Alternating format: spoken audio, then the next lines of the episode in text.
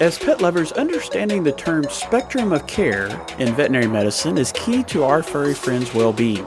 Join us in this episode as Dr. Michelle Evason returns to the podcast to define this idea from preventative measures to specialized treatments.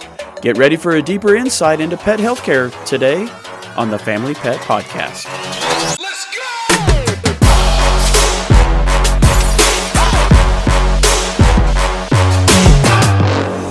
Welcome into the Family Pet Podcast, the podcast for curious pet parents, where we believe the more you know about pet healthcare, the better pet parent you can be. Once more, it is me, my, it is I, Michael Shirley.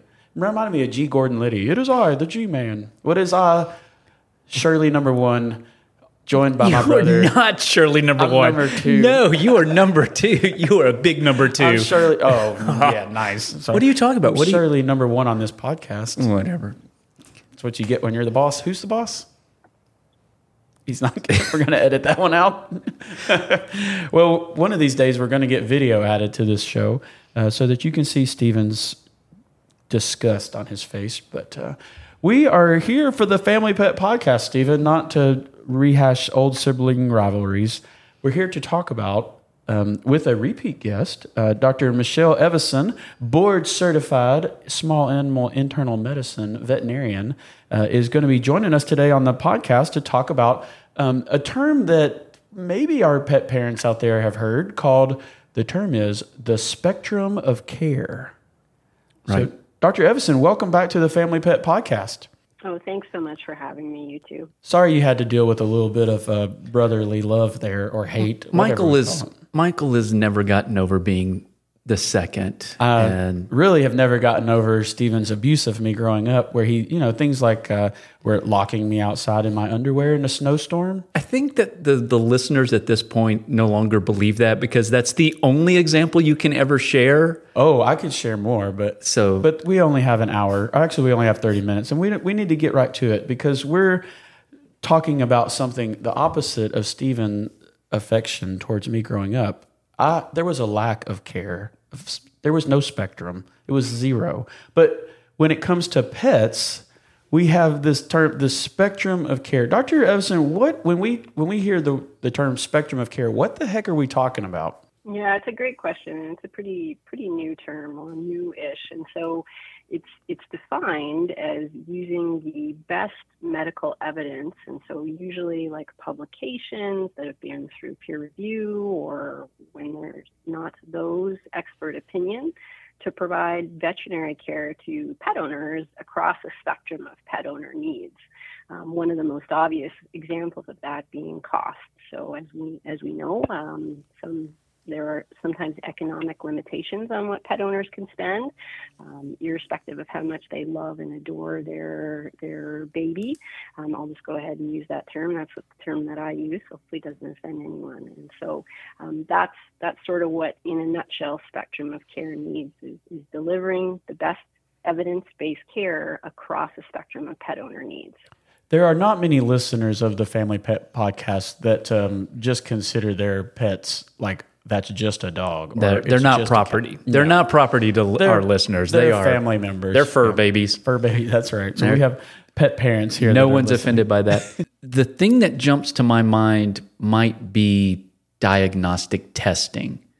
Is that is that one maybe the the easiest or or simplest way to identify something that can fall really wide spectrum of care options?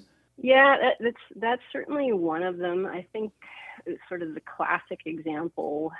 I hate to use the word classic because spectrum of care hasn't been around very long. Is is actually canine parvovirus, and you know you've got that really really mm. sick puppy, and unfortunately a very high bill um, many times in, in terms of stabilizing that puppy and allowing it to live.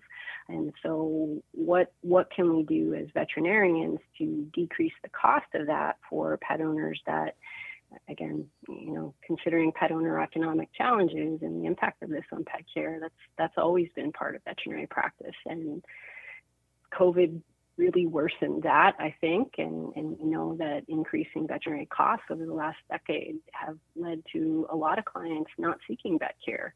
Um, and so, back to that example of parvo, some of those pups would be euthanized because people couldn't afford and can't afford to pay those high bills associated with stabilization. One thing that I've really struggled with, like people, uh, I've been a guest on other people's podcasts, and they've asked me what keeps me up. One of the questions was, "What keeps me up at night?" And I said, "I I worry that we were pricing ourselves out of being able to take care of everybody."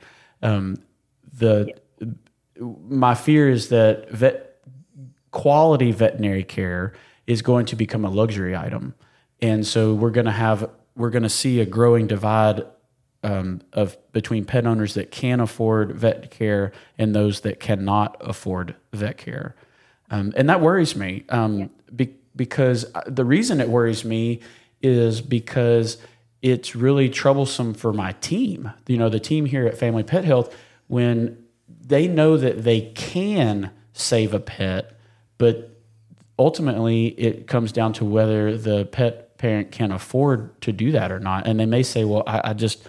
I can't do it. And and in a worst worst case scenario, the pet owner, when when given the estimate, says, "Well, if you really cared about animals, you would help me." And that's what and, keeps me up at night.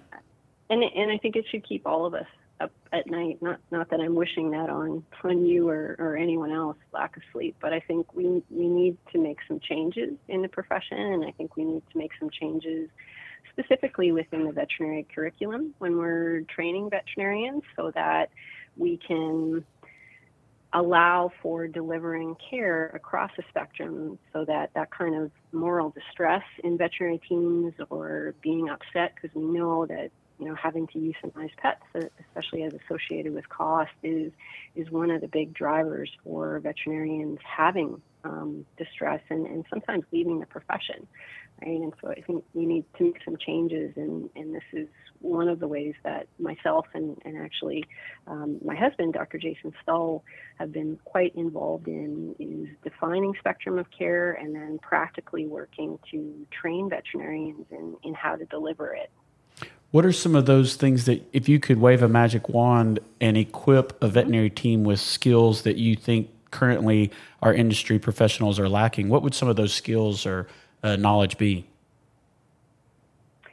Yeah, and I, it's a great question. I think a lot of it is communication, right? And and for for pet owners as well as veterinary teams, and, it really is the whole team. You know, not just the veterinarian, but also nurses, technicians, front end staff, everybody being clear on on outcomes, right? Like what are what are we wanting for a specific pet?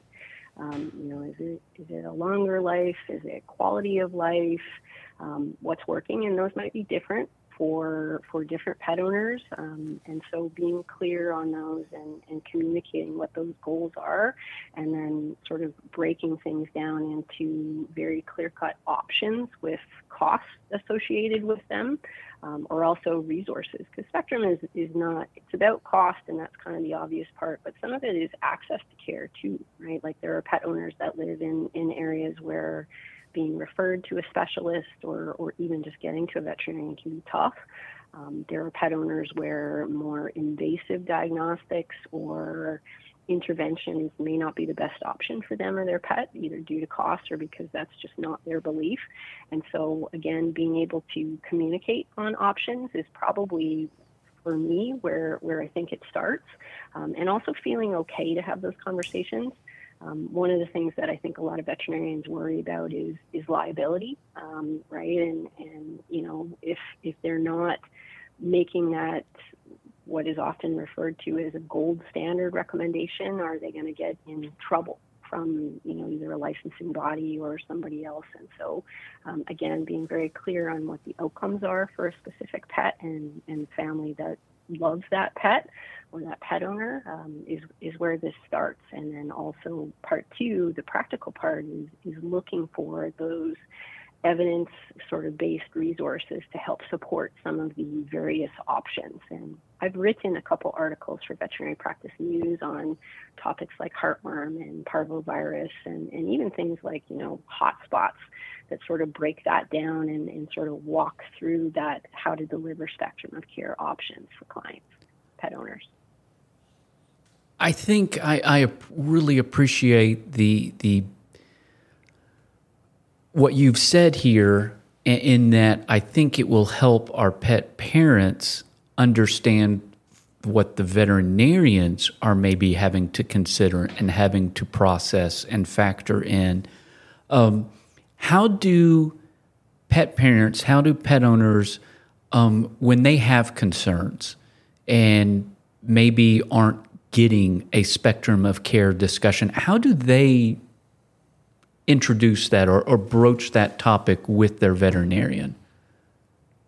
Yeah, and I think I think there it's it's, it's speaking up and bringing it up and and asking about are there other options? And saying things like we'd like this to be about shared decision making or also being very clear about their own needs right? Like sometimes if, if one of the options for spectrum of care is going to involve a, a, lot of nursing care by the particular family, but they're busy and there's no one at home that's available to do that, then that may not be an option that works for them. So again, it, it really is about trying to focus on what needs are for on both sides, um, the veterinary team as, as well as the pet owner in order to get to that outcome that everybody has in common, like pet health and life quality.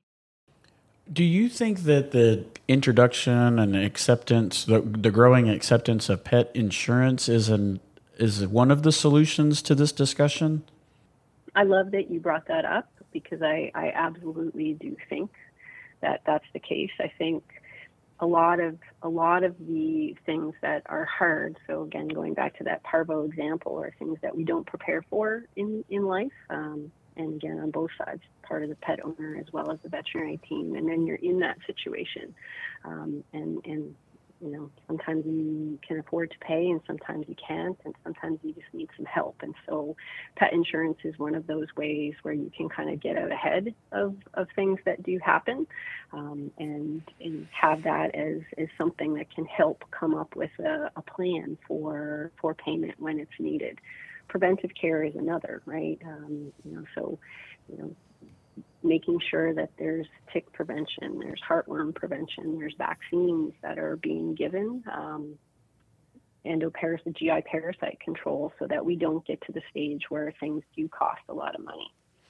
So the, when I'm hearing spectrum of care, I think about the, like you said, the access to care. We, because of the advancements in technology, some of it's been developed on the human side and transferred to the animal side, and some the other way around. Uh, but we we have the ability now to fix or address just about everything, um, but some of them come with a great great cost, um, and and some sometimes the the you can get you can get to or the the the resources are out there, but it's hard to get to them. Right. So, I think about if if it, like an MRI, mm-hmm. I think from our location, the closest MRI is three hours away. May, maybe. So yeah. if a pet parent, that that to me seems like a, a obvious obstacle. Right. So, uh, how do pet parents plan for this? Like, what advice do you have for them to plan f- for financially? You know, um, in that that area of the spectrum of care, and then just the access to care. How, how do you?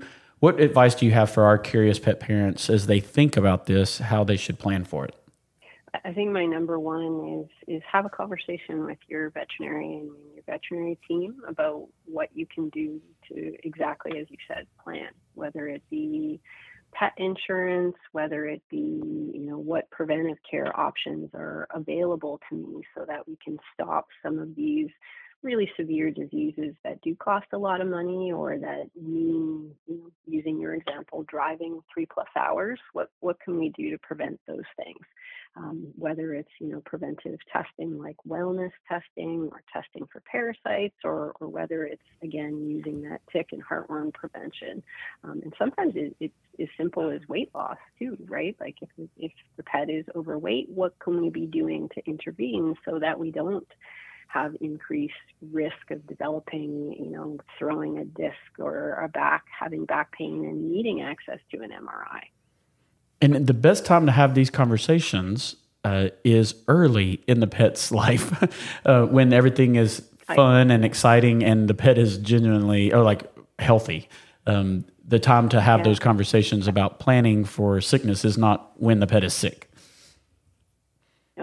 I couldn't. I couldn't agree more. And it, it really does come down to communication, um, and and just basic preventive care a lot of the time. I I want to summarize and and correct me if I'm wrong, but this is what I've taken away for a pet parent is to obviously, like Michael just said, have a planning conversation early in life at that time, and and you know things change over years but have those conversations where you can as the pet parent you can relate or or relay information about obstacles to care whether that might be financial whether i, I think about some of our senior uh, senior clients who say hey i can't do pills because i can't open the pill bottle. And we're like oh yeah let us help with that. But it might be an inability to to pill to give a, a pet pills or get them to eat it.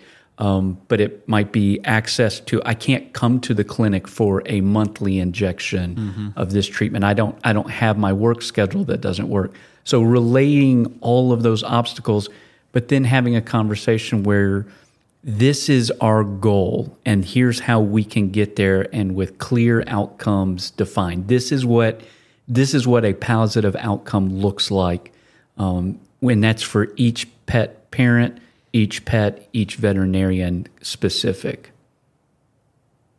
Yep, that, that's exactly it. And, and check in often and, and don't be shy, right? Um, things change. You, you know, you mentioned seniors, um, and that applies to pets too. So pet needs change over time, but but being proactive about having those conversations can really help. Um, and then also when you're in a situation, because life can happen um, that you don't predict, uh, being very open about asking what those options might be um, across the spectrum of care. And I think it's hard in the profession sometimes, at least when I went to school, um, it was it was not something that we felt comfortable with as veterinarians talking about money and costs. It, it made a lot of us feel uncomfortable. But I think we have to get over that so that we can meet those shared goals. And so breaking costs down into buckets is, is sometimes helpful. So, like, if you have less than $100 to spend, what can we do for right. that? If you have between 100 to $500 to spend, um, again, let's let's be clear on, on what goals we have and, and also what we're working with so that we can come up with the best options to suit an individual pet owner's needs for their pet. That begins by interviewing your veterinarians before you start on this journey. So if you are new, if you are new to getting like, hey, this is our first pet, you should take some time to interview the veterinarians that are in your area and find the place that matches up with your goals. So, you know, family pet health is very different than the other vets around us. We're not for everybody. Um, and that's okay. We we physically couldn't be the veterinarian for everybody in our town, but um, you know there are people that are looking for what we have to offer, and then there are people that are like, yeah, I don't I don't need all that, and and so they there are other veterinarians in the area that can meet their needs, and that that goes along with the spectrum of care as well. And so as you all are, as you're listening to this, you know, make sure always you know kind of stress test that relationship. Make sure that you're using the veterinarian uh, that that matches up with your goals for your pet, and so take some time to do that.